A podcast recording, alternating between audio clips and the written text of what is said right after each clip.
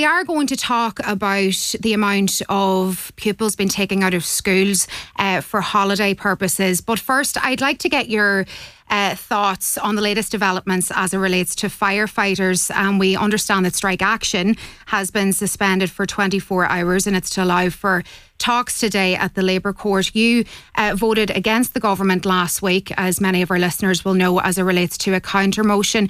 Your thoughts on those uh, developments this morning, Deputy McHugh?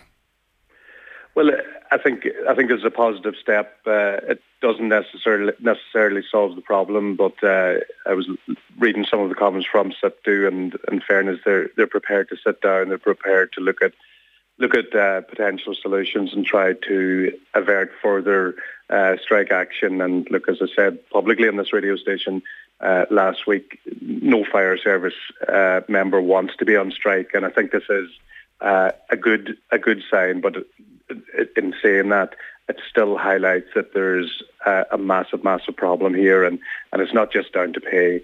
Uh, it is down to people being able to take leave, to be able to take uh, leave at short notice, to take leave even at uh, medium to long term notice, and plan holidays and plan family time and all that. So it is.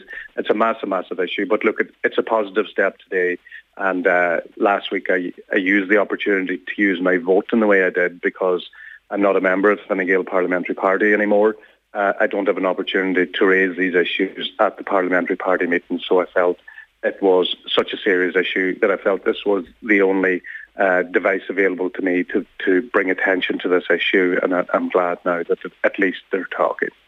And if this intervention didn't happen today, you know, there were warnings that people may have started resigning from today. And of course, we know that the strike action would have escalated from tomorrow with stations closing right across the country.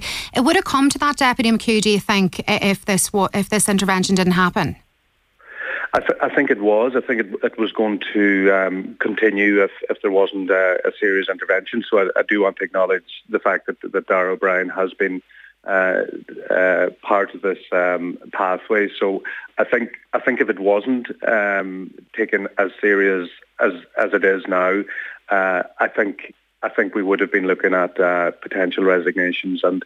The very real impact of that uh, would have been that stations with very low numbers, I know the likes of Killybegs, I think it's either five or six in Killybegs, four in Falcarragh, even to, to lose one uh, in those very lowly depleted stations in terms of personnel uh, would have um, put them in a, in a very perilous position if even they would have had the cover. So, so I think what what needs to happen here is we need to find a solution for, for this current short-term problem. But I do believe uh, that there's a wider debate needed in relation to fire service cover uh, nationally and, and the type of uh, system we have because we've got a hundred, uh, basically a, a hundred-year-old uh, model. Uh, and I think when you look at the, the ambulance service is a national service and most services, even the Coast Guard service is a national service, maybe now is the time to even widen out the debate to see if, if this current model is, is fit for purpose. You'd, you'd have to imagine that while this is a first step this morning, it'll take a long time uh, to boost morale within the force again.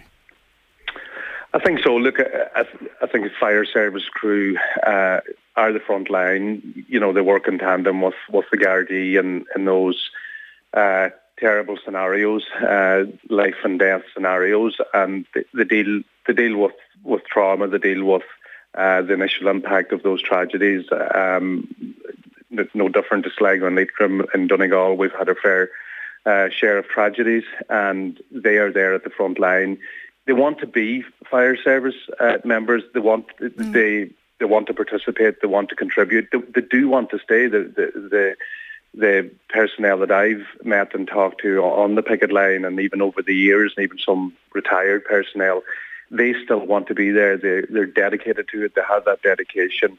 Uh, but when when something when something becomes uh, untenable in terms of trying to get that balance between family life and and uh, and also this part-time job. We have to remember most fire service uh, crews have uh, uh, personnel have other jobs as well. So trying to get that if that balance isn't there, that that's when we're that's where when the service is in a difficult position. So I think there's a very very uh, big opportunity now for a real debate into the future of, of the service. Okay, thanks for that comment, Deputy McHugh. We'll move on now, and from um, a former education uh, minister's perspective, the number of pupils taken out of school for holidays has soared since COVID. It's been happening now for the last while, and principals have raised concerns as it relates to the high number of students being taken out by parents to go on holidays during the school term. It's quite a complex issue, isn't it?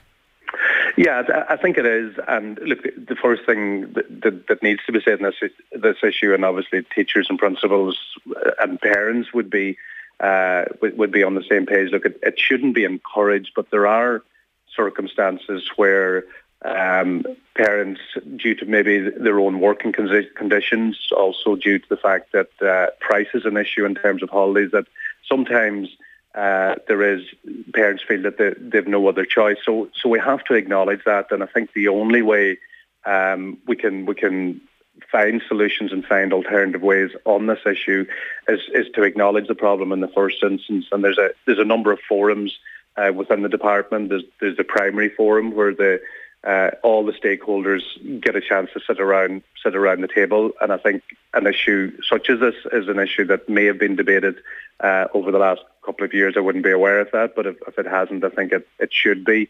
But also during COVID, I set up a, a secondary forum.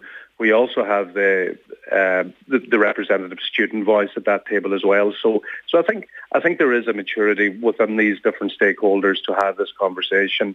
It's not a it's not an easy uh, situation because I know that the Child and Family Agency are very very clear in, in not encouraging it, uh, mm. but at the same time um, we, we look at the world of work, and I think this is this is a bit that we have to uh, be uh, very very conscious of. The world of work has changed, and parents' own uh, work patterns has changed. So I think we have to ensure that we have that wider debate that that also involves.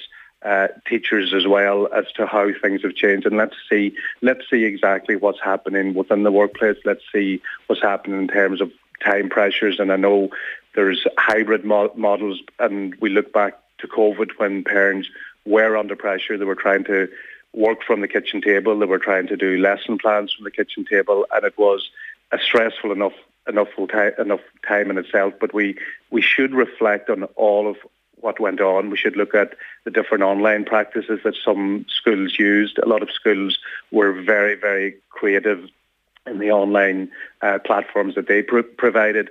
And I think for students that do go on holiday uh, with their parents, it's impo- important that the onus shouldn't be on the teachers for uh, f- for those students to catch up. It should be on the parents, and the only way the parents can help uh, those students to catch up is to be uh, informed of, of what lesson plans were missed, mm. uh, and obviously to be to be in the know in terms of where where where these students can can catch up once they come back.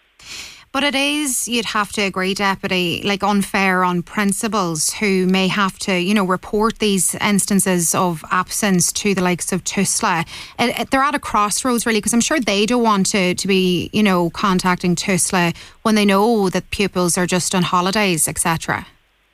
No, I think I think the teaching staff have enough going on, and look, they're in a, in a busy period as well uh, in terms of end, making sure end of year curriculum's covered, making sure uh, different exams are taken care of, and there's a lot of admin work from a principal point of view as well within the teaching system. So they don't need this added uh, burden of, of, of definitely not not reporting, but there is a system in place of if a child misses 20 years, that automatic uh, measures kick in.